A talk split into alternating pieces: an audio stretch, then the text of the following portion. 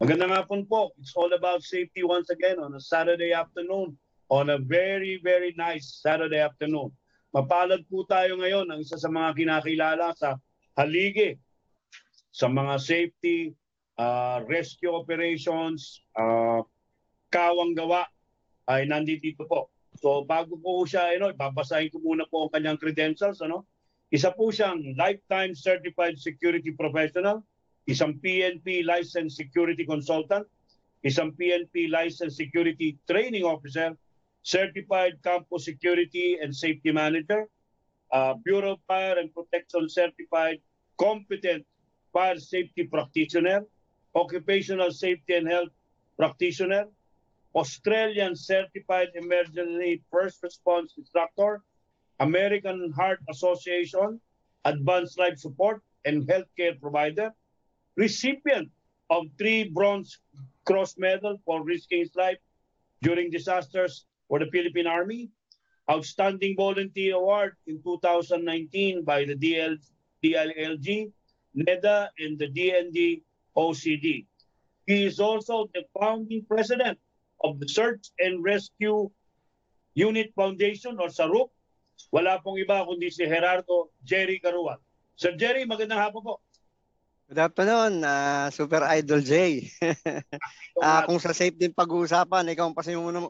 Kaya itong programa mo, napaka napakalawak na at ang dami nang nakasubaybay dito, mga nakaantabay dito, palaging uh, uh, kahit ako, palagi ako nakikinig dahil ang dami ko natututunan sa programa nyo. Maraming salamat. Pero sa tingin ko, yung ating mga tagapakinig at tagapanood ngayon, ay mas maraming matututuhan sa inyo po. So, po na po natin, no? Sir Jerry, no? Ang ating topic, eh, ito, sa mga uh, baka ka-tuning lang at yung mga manonood sa atin, ano, eh, how to survive an active shooter, ano? And disaster preparedness. Oh. oh. I believe may nangyari pong barilan dyan sa may Texas, USA, no? So, yes, so, sa inyo, sir, sa inyong uh, overview, no? How to survive such a situation? Okay. Uh, sa survival ng active shooter, ano? Kasi siyempre, ano yan, unpredictable and surprise yan. Surprise attack yan. Hindi mo alam na biglang may papasok sa kwarto basta na lang mang, mga harabas at mamamaril, ano? Ang standard dyan na uh, immediate reaction ng mga uh, survivalist ng active shooter is tatlong bagay, no? Uh, run, hide, and fight. So, sa mga sitwasyon na yan, pwede tayong mabilis na gumawa ng paraan kung paano natin maisa sa para yung tatlong procedure na yun. Ano? Siyempre, uh, dalawang klase yung pagtatago eh, di ba? So, una muna is takbo ka, kung makakatakbo ka, makakalayo ka. Of course, sa opposite side nung uh, perpetrator or nung shooter. No, mm-hmm. kailangan siyempre alerto ka. Yung iba kasi ang kinamamatay nila na shock sila eh, nagulantang, wala na, hindi na nakagalaw. no, so uh, kahit sa disaster ganyan, 80% ang mamatay eh, nagulat lang. Hindi sa actual na disaster na matay, kundi na shock, hindi na alam ang gagawin. Kasi walang muscle memory yung katawan natin, hindi tayo nag-practice. Mm-hmm. Kahit na anong klaseng survival, pag walang practice, eh, ang patutunguhan mo diyan talaga magi, mabibictimize ka. Magiging, ano ka, ikaw yung casualty.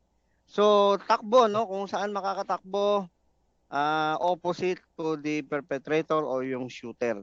Mm-hmm. May sa Amerika, actually, marami ng procedure yan. May, may isang course na yan eh. Mm-hmm. Actually, mm-hmm. ito ay binibigay din natin sa ating mga sa campuses ano kasi yan yung isa sa advocacy natin na tayo ay uh, accredited din ng Commission on Higher Education mm-hmm. at tayo ay nagpo-provide ng training especially dun sa ating mga colleges yung NSTP natin pero kung ibabalik ni ni BP Sara yung uh, ah, ROTC mas maganda Opo. so balik tayo dun sa ano no yung unang technique is to run or magtago no Opo. so saan tayo pwedeng magtago Dalawa kasing klase ang pagtatago. Ibig sabihin yung hindi ka makikita.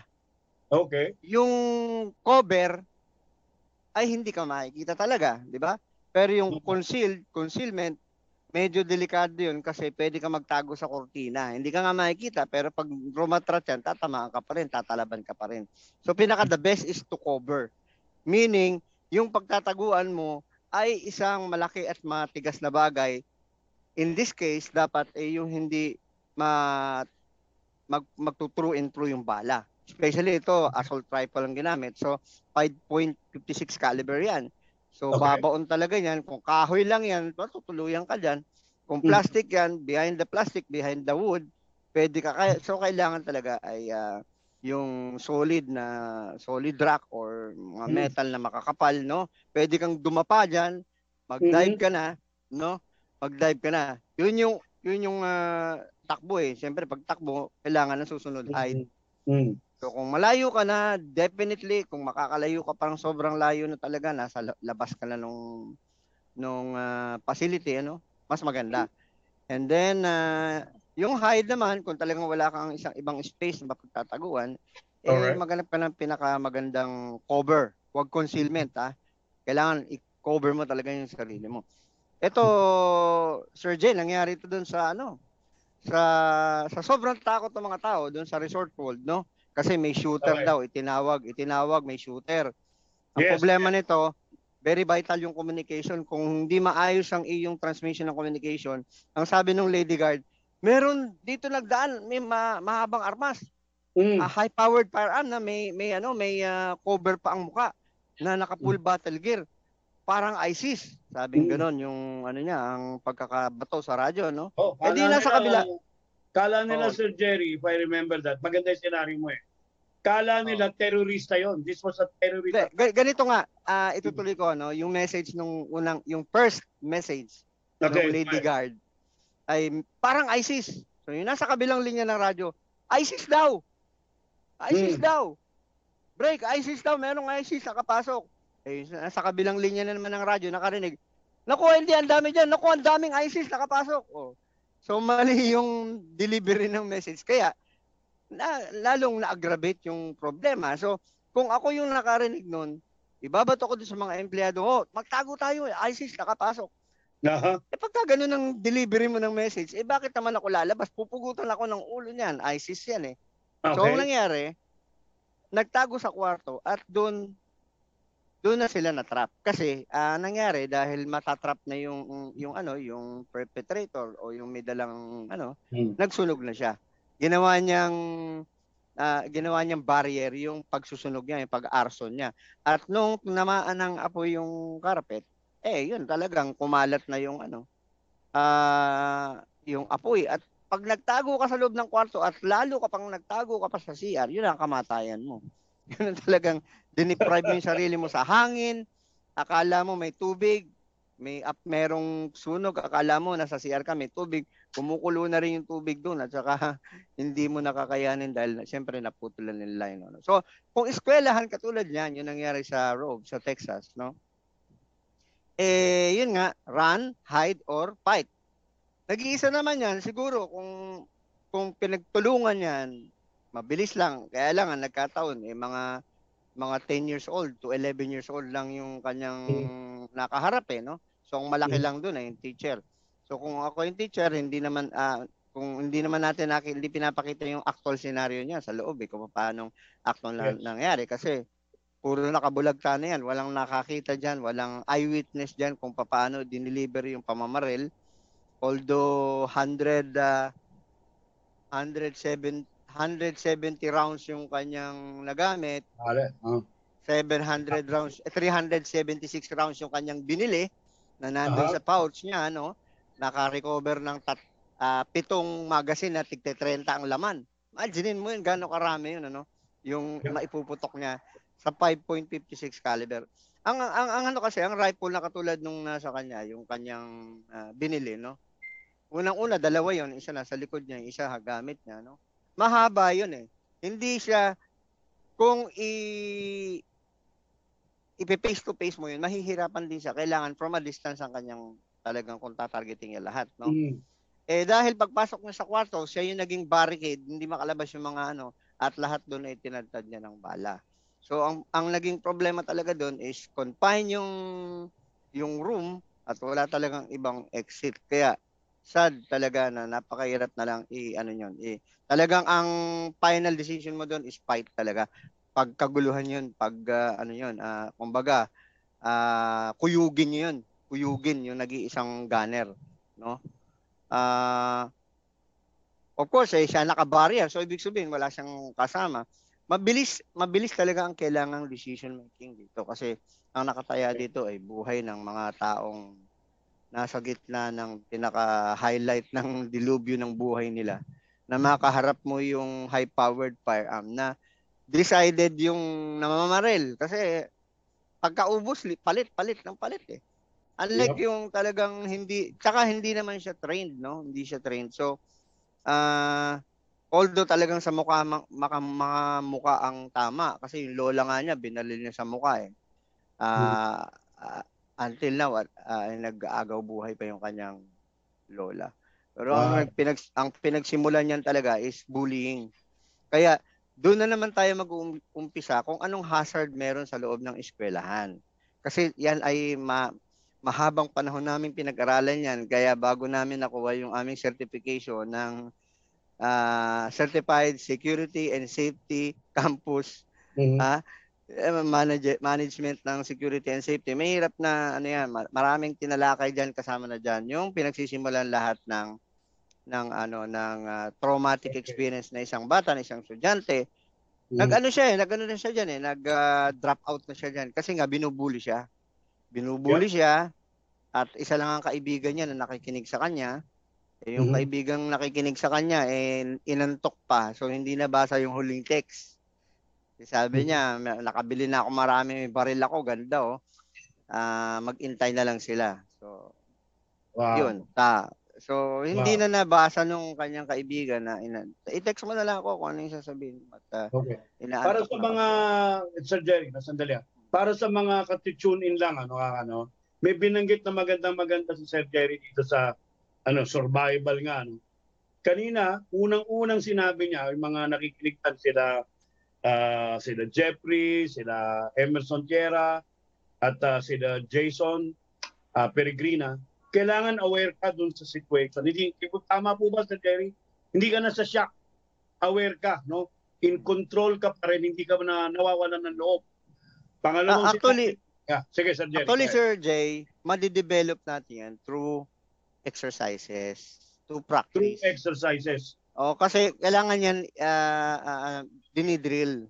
So, even yung a simple locking system ng ng door, kunwari, narinig, nagpuputo ka na doon, di mo alam ang nangyayari. Dapat meron kang uh, meron kang lock system ng ng ng ano mo, ng pintuan mo yung mga yung hmm. korteng uh, little pyramid na sinusuksok sa ano no sinusuksok sa ilalim ng pinto and then i-barricade mo na yung pinto no i-barricade uh-huh. mo na yun kasi hindi mo alam ang nangyari nagpuputo ka na sa kabila so tapos kung pwede nang ilabas sa mga bintana which is yung ibang side ng building ganun ang ginawa eh nilabas na sa bintana yung mga bata at uh, tumakbo na doon sa likod so, kasi yung natin yung Sir Derek, apat yung mga pinto may mga uh, additional lock.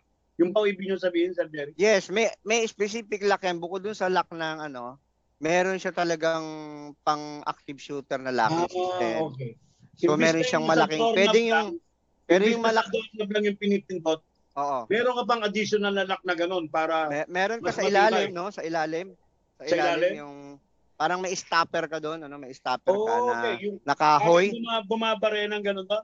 Oo, oo, oo, may stopper ka doon. At saka meron kang, sa active shooter kasi meron kang talagang nilalagay na malaking kahoy na merong uh, slack doon sa gilid, magkabilang dulo. Para kahit i, i ano yun, i, i jam yun, banggain yun, hindi basta-basta. So, kasi isang klase ng barrier yun na maghahanap siya ng ibang kaya niyang mabilisan. Kasi itong active shooter to, hindi ito nagpa, nagdi-delay hanggat maaari, continuous yung putok ng baril niya. Kasi yun ang natatanging kanyang objective eh, na mamaril talagang hanggang sa hangganang maubos yung kanyang bala.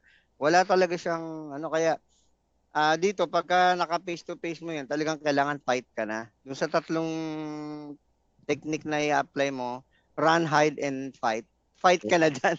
Wala ka na talagang choice kung hindi harapin siya, Ah, uh, kasi ang ang ano naman pag nahawakan mo yung barrel na ano, at may iwas mo lang sa katawan mo yung yung yung pinaka nozzle ng barrel, Aha. Siyempre, hindi ka na hindi ka na hindi ka na rin ano, hindi ka na rin tatamaan, 'di ba? Kasi naiiwas man sa katawan mo. Tandaan natin ang barrel, yung dulo ng barrel, doon lumalabas yung bala.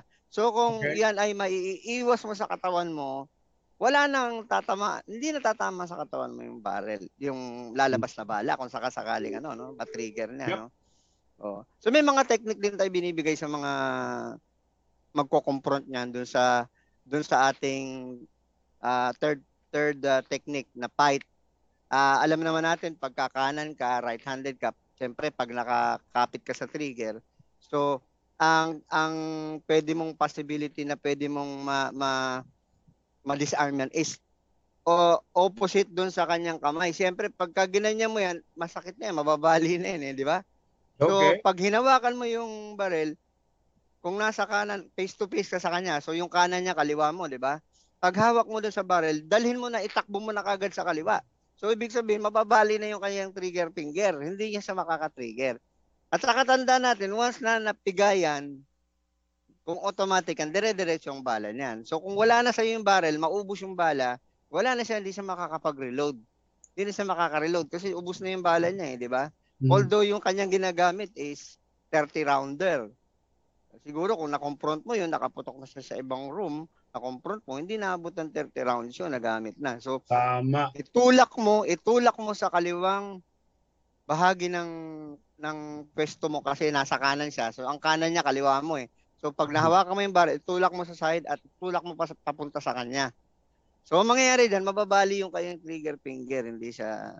Of course, yan ay, yan ay madaling sabihin, pero pinapractice talaga yan. Maraming Hindi salamat. naman ibig, it, it's not that easy. Ano? Hindi ibig sabihin, ganun kadali lang pala. Hindi. Pinapractice. Pero may option ka na instead of mamatay ka. May option Yes. ka na na dapat mong gawin, no?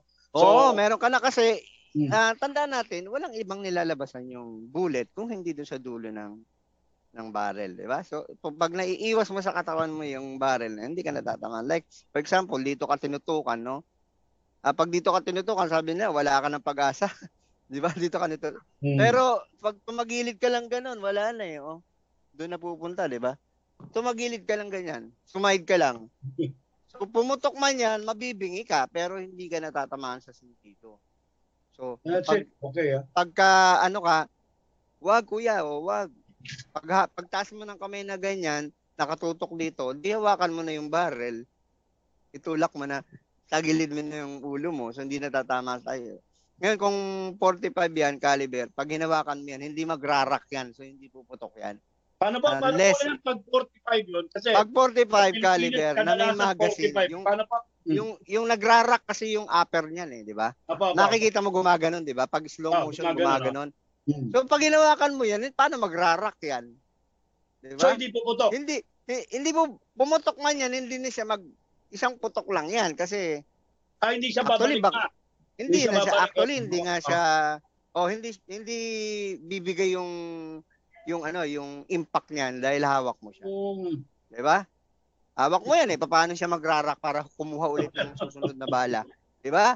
Hinawakan mo ganyan, kuya, wag oh. Pag gano'n mo, di iwas mo na yung ulo mo, so doon na yung barrel. Di natatama sa Eh, may mga technique na pwede namang ituro sa lahat ng, yung lahat ng possibility na position. May tanong, may text Oo. dito, Sir Terry, no? may text dito, si ah, yung kasama namin si Joey dito nagte-text. Yan ba raw, eh, tinuturo mo, etong mga technique na to, tinuturo Yes, sa, sa, kung tinuturo mo, campus. saan daw kadaming makikita? ah pwede, pwede naman tayo doon sa ating website, ano, at saka yung ating, ah, ating ah, Viber, no? Mhm. 0928 apat na 9699. 0928 apat na 9699. O, at saka yung ating website, 9999 999 699. 699. Ayan ha. Tapos Sir yung ating website www.sarup.com.ph. Okay. Nandun naman lahat ng detalye. Ulitin niyo. Yung ibang tao, Oh. mapapagal sulat po ngayon eh.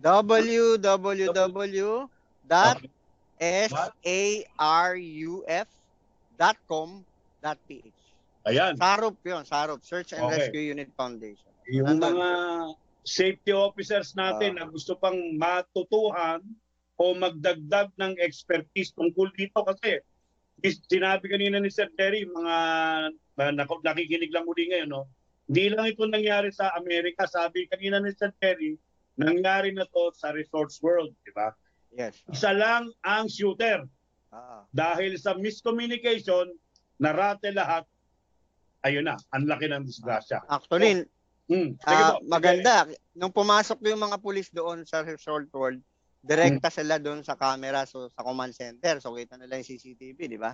Ang problem, ang problema, nakikita nung PNP kung nasan yung ano, yung gunner, yung Apo. gunman. Ang problema, hindi naman nila alam kung saan yun.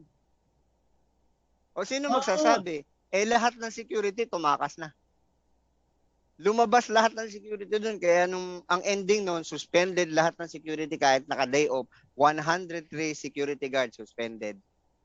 Dahil natakot sila dahil kala nila this is an ISIS. Ah, natakot. So pinuntahan, na- nakikita naman ng ano, nakikita ng PNP, ng mga investigador, nakikita yung tao. Pero paano mo ma- ma-identify kung nasaan yung nakikita mo sa TV? Hindi mo naman kabisado yung building, eh, di ba? Saka Sir Ah. Jerry, di ba?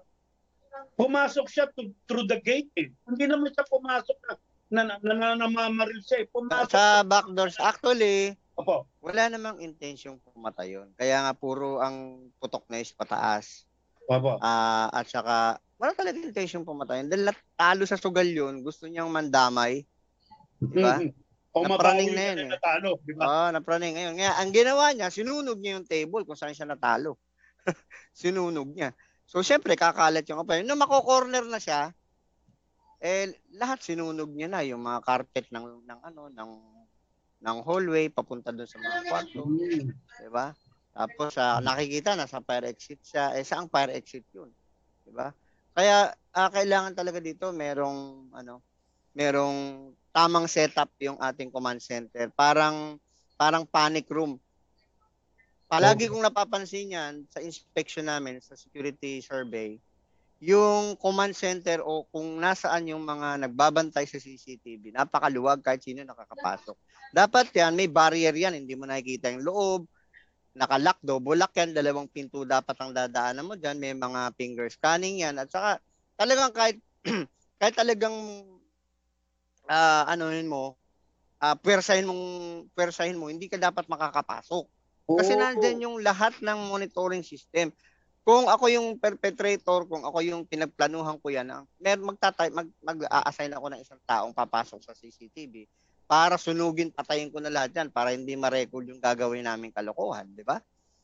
Uh, dap- a- alam mo sa ganitong ating aspeto ng ating industriya, yung safety and security Mhm. kahit yung mga nasa military, yung mga nasa police, sabi nga nila, you have to have a mind of a criminal to catch the criminal. Correct. Diba? Correct. Hindi, kasi kung kung hindi ka nakakaintindi pa paano ang takbo ng utak ng krimi, kriminal, kaya pinag-aaralan lahat ng crime. Pinag-aaralan lahat ng klase ng iba't ibang pangyayari.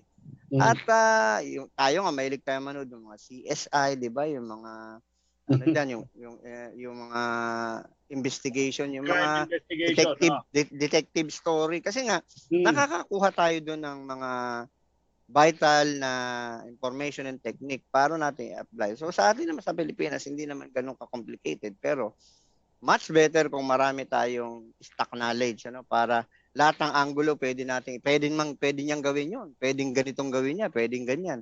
So dapat marami kang angulo para pagka nagbibigay tayo ng lecture sa ating mga safety and security practitioner, eh lumalawak yung kanilang ah, ah, kaalaman.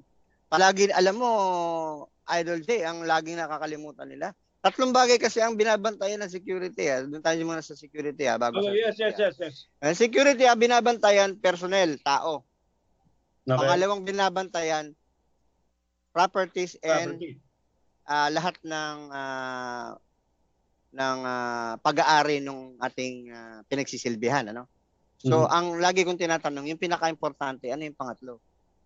Palaging sablay yung sa training niyan, yung mga nag-exam, palaging diyan bumabagsak. Nakakalimutan yung pinaka-importanteng pangatlo. Which is, may idea ka ba, Sir Jay? Tao, binabantayan. Properties and mga gamit, binabantayan. Ano yung pangatlong pinaka-importante sa lahat na binabantayan ng security? Yung buhay? Am I right? Buhay, nandun na sa personnel yun eh. Tao.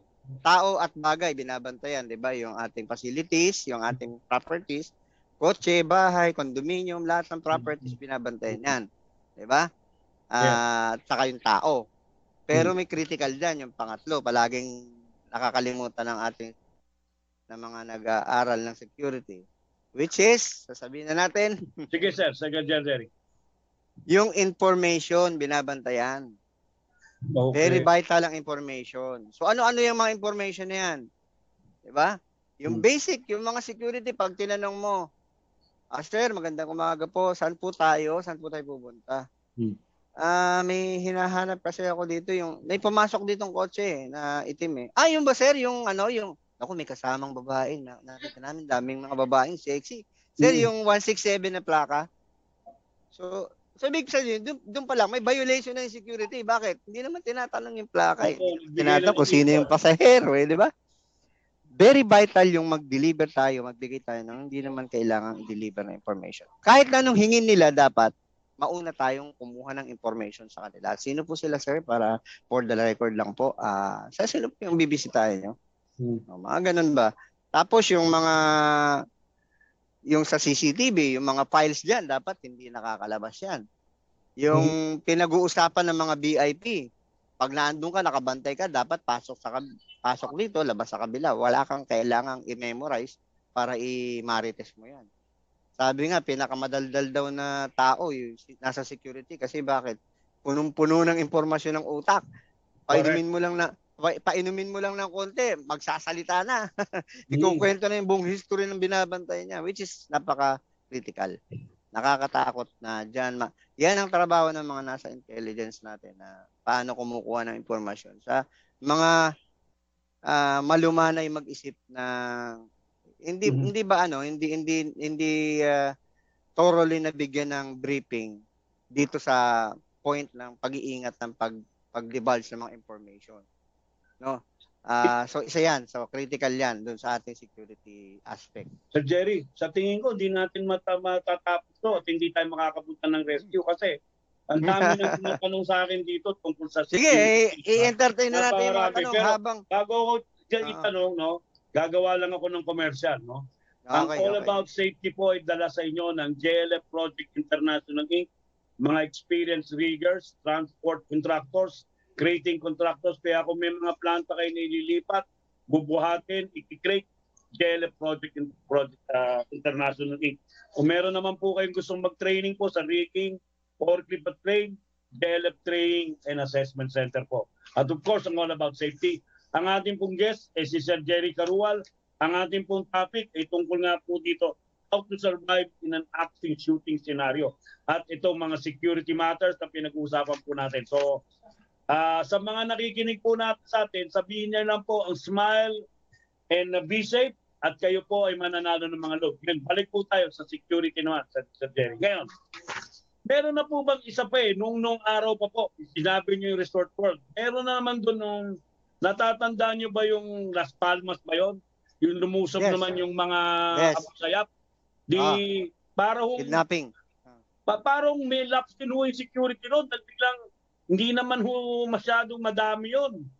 Eh, ano ba po nangyari doon base sa inyong informasyon? Bakit po nagkaroon ng na hostage ho lahat yung turista at nadala sila ng Mindanao and nandiyan lang ho sila sa may bandang Palawan. Unang-una kasi Idol J ganito yan eh. Ah, Mm.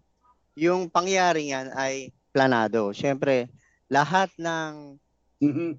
ah, criminal activity pagka merong plano. Alam mo kung kung iisipin natin ano, Yes po. yung mga may criminal mind, minsan mas matatalas pa yan eh. Mas Yep. malupit pa magplano yan eh. So Mhm. kaya nga sabi ko nga kanina, 'di ba? You have to have a criminal mind to ah to ah, ah, anticipate yung Oh, nawala malalim ka din mag-isip, no? Okay, okay. So syempre planado 'yan at saka armado 'yan. Kahit na apat 'yan eh kung puro high high powered pyramandal tapos may mga granada pa, no? Ang, ang importante lang dito is yung yung ano, yung ating alarm system. Yun, yun, yun ang kulang doon sa lighting system. Yun ang Okay. nakita kong lapses nila eh. Kasi kung kung merong ah, bantay doon at takot siya, kailangan Mhm. meron lang siyang isang switch na malakas na gawin mong umaga yung lugar na yun. Pag hindi magtakbo, magtaguan din yung mga yan dahil tapos kompleto ka ng documentation at saka yung alarm system lahat ng nung ah, kwarto, i-briefing mo yan kasi alam naman natin ang target yan is yung mga foreigner. Pagka ganyan is mga high-end na resort yan. So dapat high-end din yung ating preparation sa alarm system at yung warning system natin. Paano? Dapat meron kang color coding ng ano, at least meron kang dalawang bumbilya dun sa loob ng kwarto. Pag nakita nilang pula yun, eh magtago ka na. ha, pwede ka magtago ka na sa pagtataguan mo. May early warning. So tanong ko, Sir Jerry, kami, mga anak ko, babae, no? mga kadalit, apat na babae yun, mga dalaga na lang kalos yun. Kung kami magpaplano ngayon kami ng excursion, Mhm. ano sa tingin mo ang hahanapin ko doon sa mga kasi nasi-search naman eh na saan ako pupunta kasi minsan gusto ng ng mga why ng mga misis natin no, yung bang nature yung wala Nature, naman oh. tao doon eh paano kung bigla na lang alam mo na di ba paano Mm. kung makakatawag doon walang signal maganda bang mag-excursion doon sa gano'n mag-outing doon sa ganung mga pasilidad yung walang signal wala lahat ikaw based on you as a security expert Well, kung ako ay kung plaplanuhin ko yun, una, unang-una, ah palagi kong iniisip diyan yung escape plan, ano pa. Worst scenario. Hindi ako, kumbaga, sabihin mo ng paranoid ako, no, pero tinitingnan ko diyan lagi yung escape plan. Saan ba, saan ba pwedeng tumakas dito kung merong lindol, merong sunog, mabilis bang tumakbo palabas? Aha. Ah, kung merong shooter diyan, merong kidnapper diyan o merong di magandang pwedeng mangyari diyan. Ano ba, saan ba yung escape plan ko? Saan ba ako tatakas? Palagi nating isipin yung kasi ang pag-survive ay pagtakas 'yan.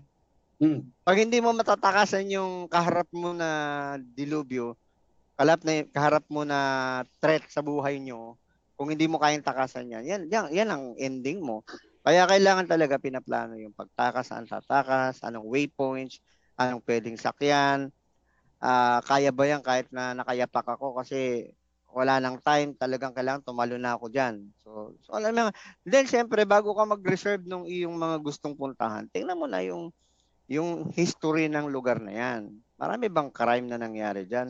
Ano bang mga ano bang mga kalapit niyan? Maganda nga yung resort pero pag tiningnan mo ang kalapit diyan, puro mga squatter area sa paligid. Di ko naman sinasabi na yung ating mga nag, naninira Informal people. Ah.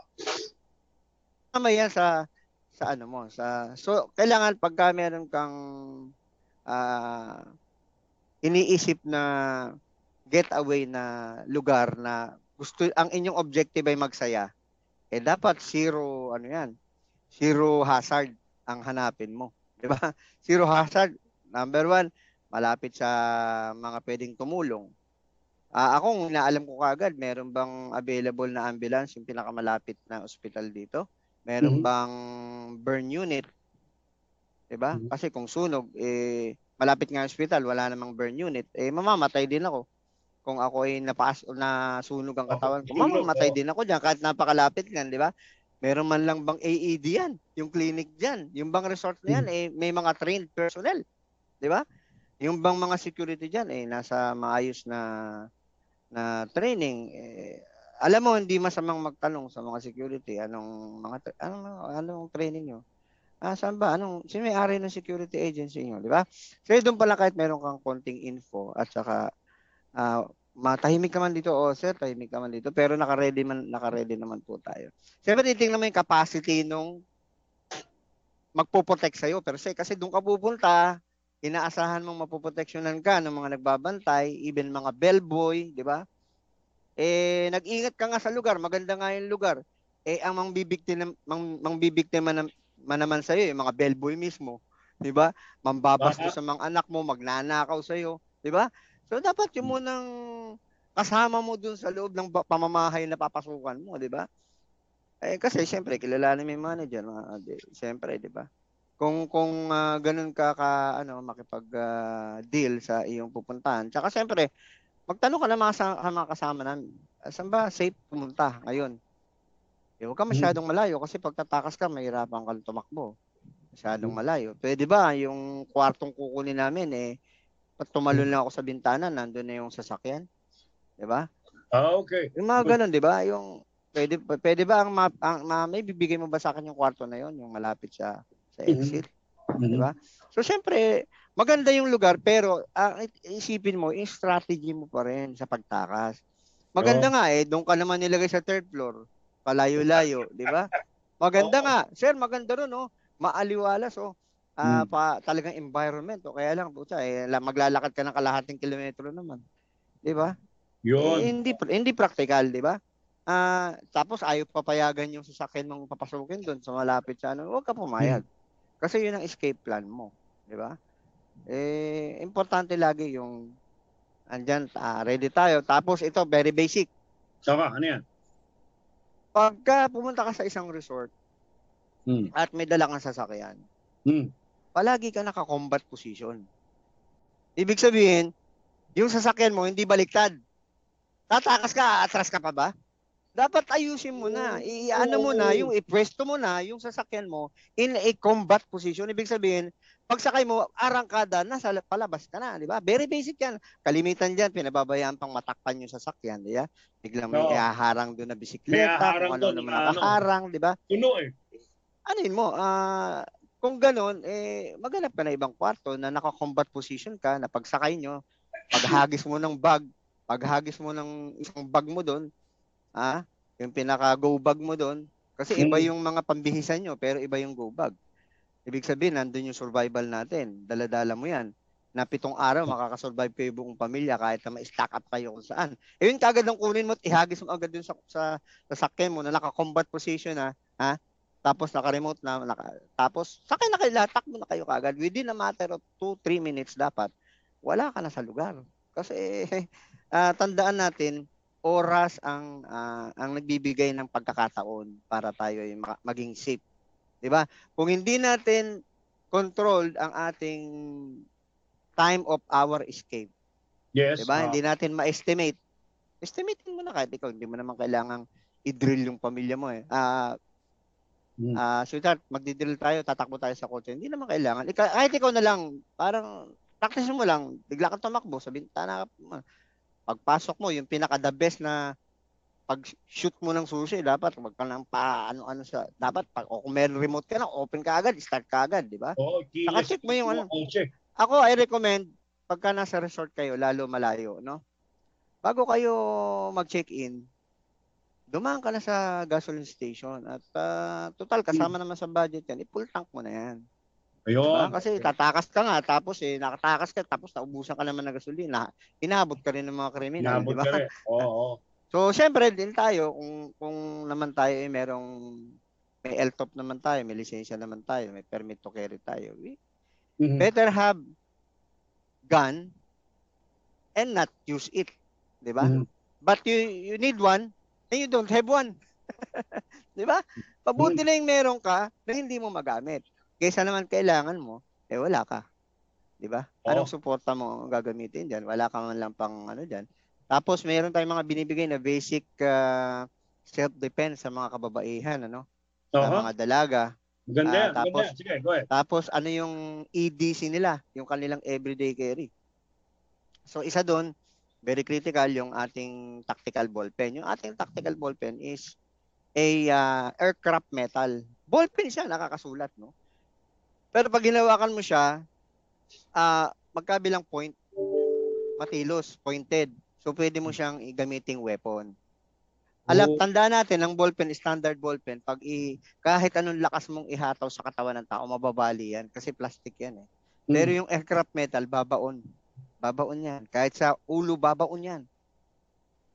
So, yan sa isa sa pinaka-basic na binibigay namin yung tactical pen sa mga kadalagahan, sa mga teenagers natin, sa Pag school natin. Pag sa yan, meron ng... Yeah. Uh, Kasama na yung yung training, uh, self-defense, yung basic movement, paano hmm. ka yung aagawan ka ng bag, ha, pinaka-the best, umupo ka kagad. Pagka aagawin siya yung bag, umupo ka.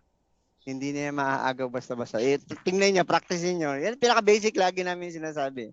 Pag kami mga agaw ng verbo, umupo ka kagad, huwag ka, huwag ka makipagtalo na nakatayo. Pag umupo ka, mahihirapan siya. May force yan eh.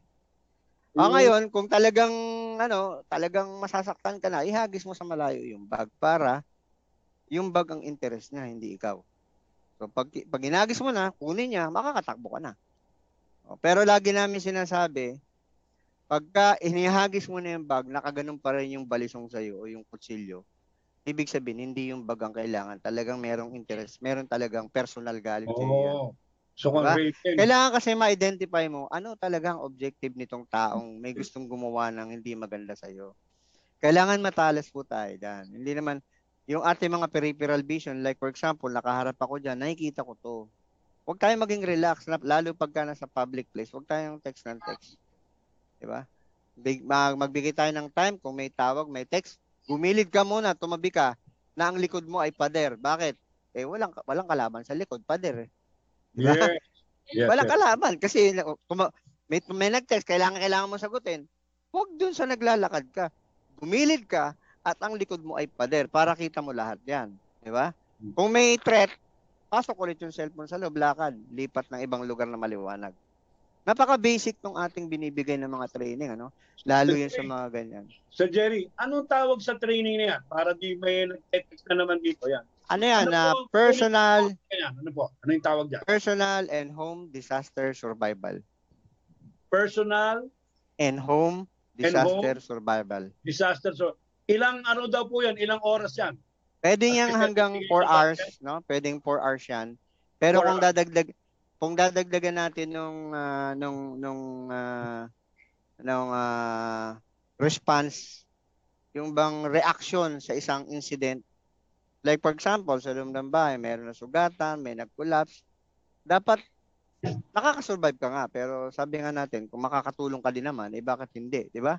So dadagdagan natin yun ng ano ng ng ah, initial intervention sa isang basic na first aider Mhm. na at least kaya mo man lang iligtas yung kasambahay mo, yung nasa resort kayo, nabulunan, na kumain ng malaking steak, nagka, na-choke. So, dapat meron ka man lang knowledge yan. Hindi yung papanoorin mo yan at iiyakan mo na lang. Di ba? Kasi Correct. nagsasaya nga kayo doon. Kung walang, wala man lang kahit isa sa inyong nakakaintindi doon, kawawa naman yung buong buong pamilyang nagsasaya na wala man lang kayong na-ready na nakakaintindi, di ba? Eh bakit naman hindi hindi kayong lahat ay mag umattend ng training, no? Eh kaya nga tayo nandito, Idol J, alam ko naman na kasali ka dun sa ating ginagawang kurso, no? Mhm. Yung ating an- advocacy na magturo sa ating mga kababayan na iligtas ang sarili at iligtas ang pamilya. Kasi nga ang aming ang foundation ng SAROP, ang aming talagang objective is to make every able and willing Filipino to be a rescuer. Wala na pong i-rescue. Kung lahat ng Pinoy rescuer na, 'di ba? Eh kung zero knowledge ka, eh, hindi ka na nga kasali diyan, zero ka pa. Eh, parang hindi yata katanggap-tanggap sa pamilya mo 'yan na kayong lahat pag may nangyari, wala kayong alam, zero. Pangit. Pangit yung ganun. Dapat ang buong pamilya, kahit man lang yung team leader, yung tatay, yung kuya, eh merong knowledge sa mga ganitong sitwasyon. Kasi ito ay hindi naman ganun kakomplikadong usap, pag-uusapan.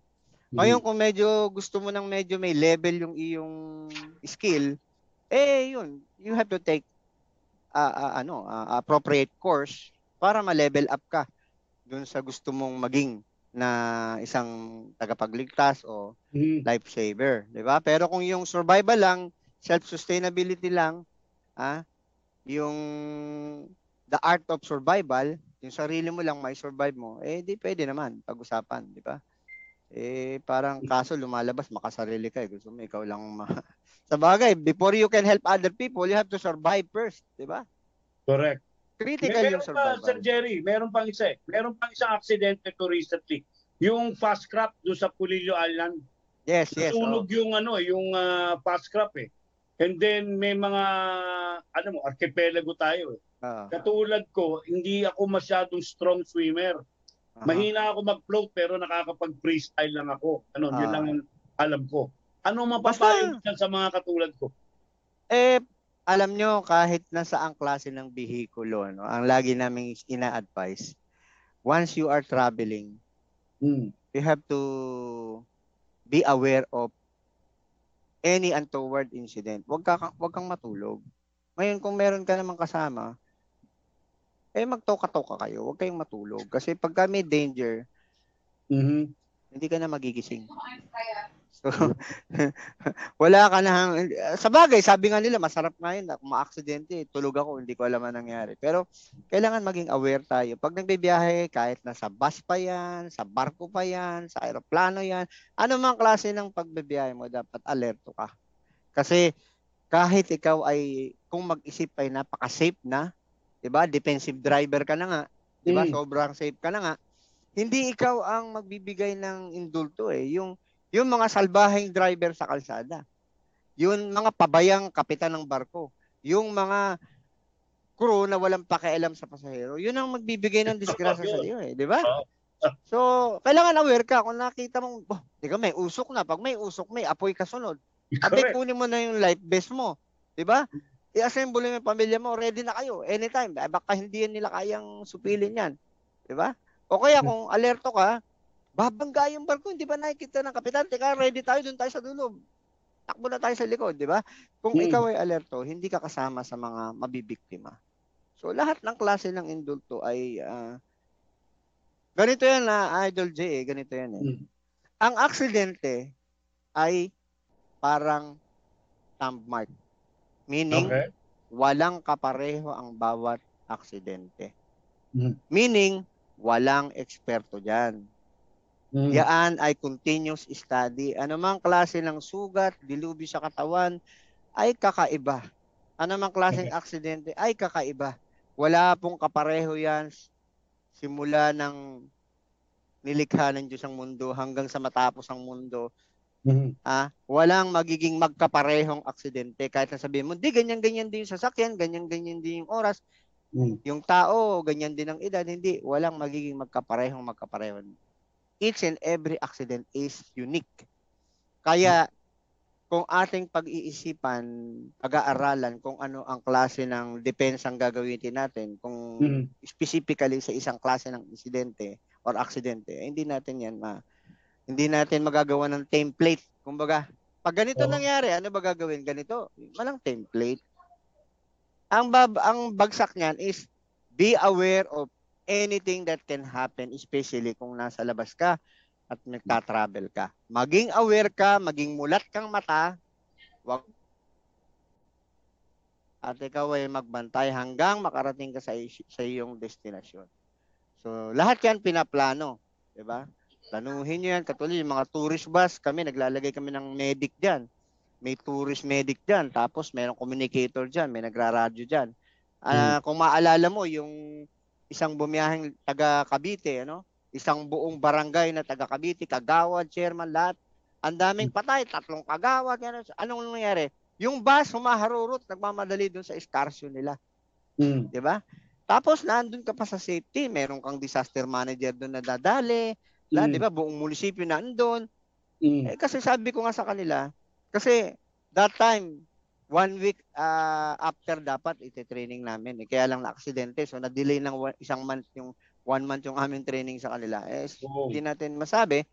Sana na-training muna bago nag-excursion. Eh, wala eh. Hindi, hindi nangyari. So, sabi ko, pagka ganyan, may biyahe. Isa pa, yung mga estudyante na may training ng NSTP, di ba? Mm. Ha? Inilalabas pa ng campus para kung saan-saan magpunta, mag-training, na aksidente, daming batang patay, di ba? Oo, so, yung, yung mga ganyan. Oh, di ba? Yung mga ganyan, ang sabi ko, basic diyan. Marunong ng first aid yung mga bata. Mm. Meron kang inassign na medic. At meron kang yung mga responder mo, hindi dapat lahat nakasakay dun sa bus. At mm. may communication system. At merong lead car. Ah, sinong sakay ng lead car? Yung namumuno ng NSTP o sinong program director nandun sa lead car. Kasi siya nagko-control ng speed. Yung bus driver na bugok, hindi siya pwedeng lampasan yung lead car kasi radyo niya, bakit ka nagmamadali? Gusto mo ba akong i-overtake? Ako nagmamanage ng speed dito para sa kaligtasan nating lahat. Ayun. Eh kung, wal, eh kung walang ganun, malinaw na naghahanap ka ng disgrasya. Yun, sa excursion, uh, yun ang kailangan may lead car. Dapat may lead car at merong backup na nagmamasid hmm. kung sino yung kung may ng mga ano. Kung so, maaksidente man ang kung sino man ang hmm. accidental talaga pumutok ang gulong, merong nagba-back up, 'di ba? Eh kung doon na doon lahat nakasakay, isang bus lang, 'di ba? So base sa sinasabi mo yan Sir Jerry, no, kung yung anak ko, no, halimbawa, mag-excursion, uh-huh. na 18 year old, So bilang magulang, minsan tanungin ko na rin kung anong bus company yun. Kung nakapagbiyahe. Hindi lang sa Hindi lang yun, Idol J. Hindi lang yun. Ano ba? Paghatid Yes. mo sa school, tanungin mo, saan lugar ba yan? Ah, Okay. ah, tapos, uh, i-observe mo yung driver. Kahit naman, hindi mo naman siya kausapin, makikita mo Mm. naman kung gaano ka tinuyan. Mm. Magsalita ka lang ng isang salita sa kanya. Malalaman. Malalaman mo kung brusko siya, lasing siya, di ba? Ma- Mhm. Ma-assess mo. Kasi, nakasalalay dun sa driver ang buhay ng lahat ng bata, including your daughter. Di ba? Okay. Oh, sila, kumbaga siya yung taga-sagwan eh. 'Di ba? Abay, Mm. teka muna, eh, dadalhin mo yung anak ko eh. Gusto kong makita kung sino yung driver niyan. 'Di ba? Na-check ba yung sasakyan, 'di ba? Mhm. Yung ating standard na checking, tubig, brake, battery, gasolina, la, 'di ba? Eh, standard tayo checking ng sasakyan eh. Kasi ipinagkakatiwala ko sa iyo yung anak ko. Gusto kong malaman kung maayos yung sasakyan niya at especially ikaw bilang isang driver. Mhm. Yung teacher, ay yung professor, meron po bang lead car ito? Sino po magmamanage ng speed? 'Di ba? Palagi yung tinatanong ko, sino magmamanage ng ng speed ng bus na 'yan? Da- dahil sabi mo, marami naman na alam tayo na, na aksidente sa bus, no? So, Mm. might as well pag-isipan na natin 'yan kung ano yung pwede nating ah, gawing precautionary measure na sana sana man lang kayo yung nasa lead car at kayo nagmamanage ng speed at may radyo kayo connecting doon sa bus at saka yung isa pang vehicle na nasa likod na supposed to be nandun yung inyong mga ah, response kit. Kompleto kayo ng gamit to ng inyong parang hindi man siya mukhang ambulance pero lahat ng gamit sa emergency nandun. Of course, meron din dala yung medic mo sa loob ng ng bus na nasa katawan niya, no? So, yun yung mga basic na pagka nakita kong wala yun, ah, hindi ako mag-aatubiling, hindi ko na isama yung anak ko. Yes. Paliwa, paliwanag mo rin sa kanya na, anak, hindi ako kampante. Kung gusto mo, mag effort na lang at ihahatid na lang kita kung saan yung lugar na yan. Kung saan kayo mag excursion Di ba? Okay. O, okay. lalo kung biyahe pa ng eroplano. So maraming danger din, din dyan. Yun namang mga makakaharap niya. Anak, huwag ka basta-basta makikipag-usap, lalo na kung walang guidance ng inyong team leader o ng professor. Huwag kang lalayo sa team. Huwag kang lalayo, huwag kang mag-explore ng sarili mo, especially hindi ka taga dyan. Bagong first time mong tumapak dyan sa Palawan, first time mong tumapak dyan sa Boracay, eh maraming loko-loko dyan na magaling mag-estimate kung sino yung mga bagito. Ha? Titingnan mo, oh, bagong-bago to.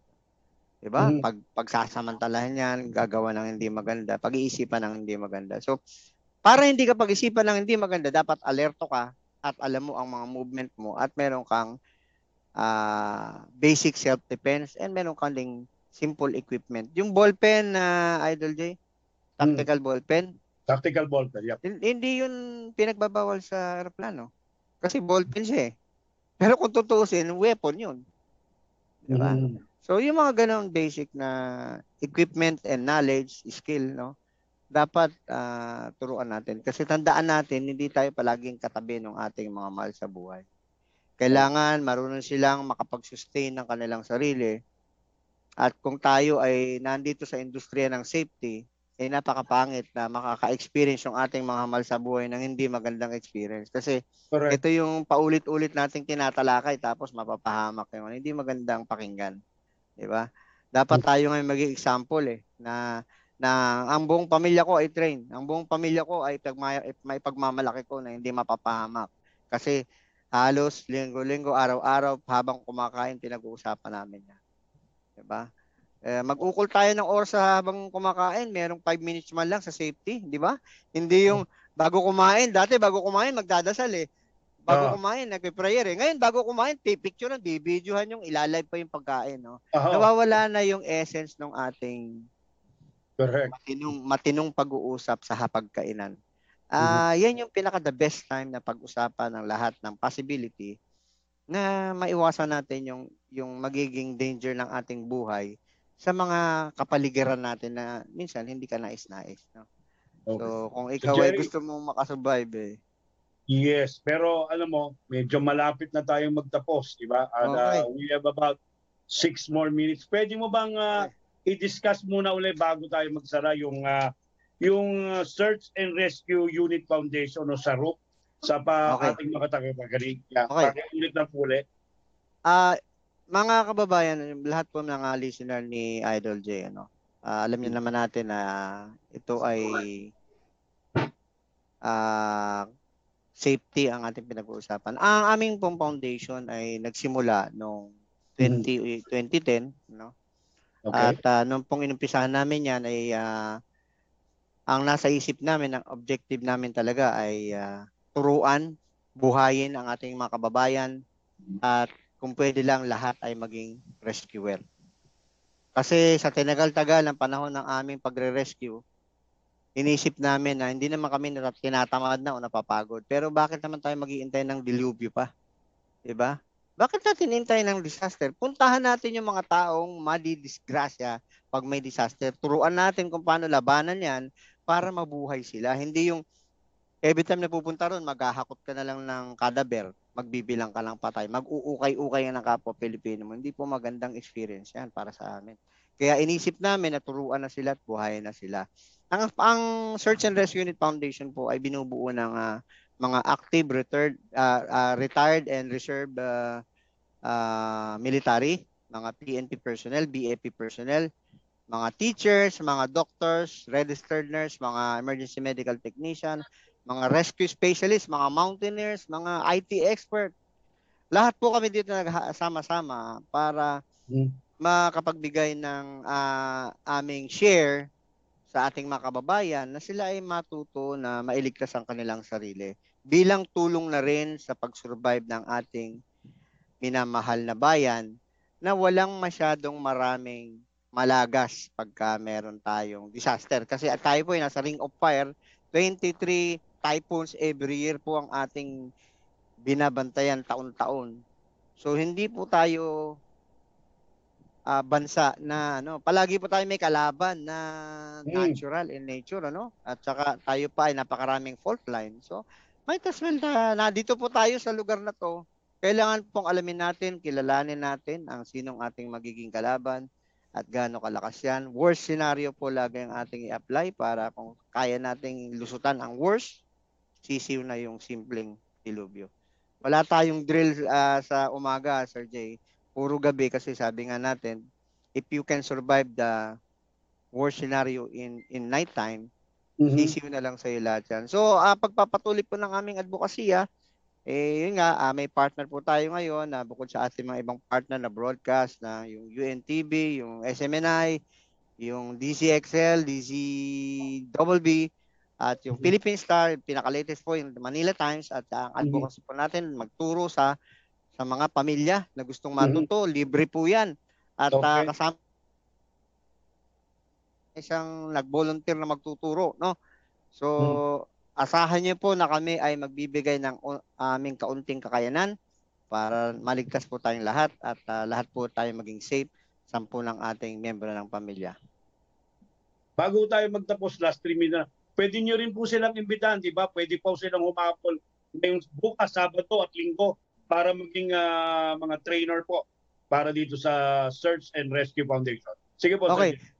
Iniimbitan po natin yung sa mga nakikinig na ating ah, member nationwide ng Search and Rescue Unit Foundation, ng National Society for Search and Rescue, at saka yung National ah, ah, Net- Network Enthusiasts for Telecommunication of the Philippines or NetPH. Lahat po ng miyembro niyan ay ah, ah, binibigyan po natin ng libreng trainers training ano Mm. at ang tanging commitment po dyan ay ah, mag-join, makapagturo at least twice a month or kung gusto niyo once a week.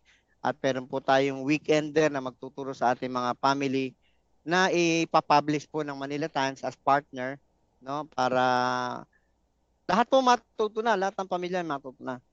Basically, yung ah, communication system, turuan din natin kung paano magradyo pag nawala ang mga signal, no?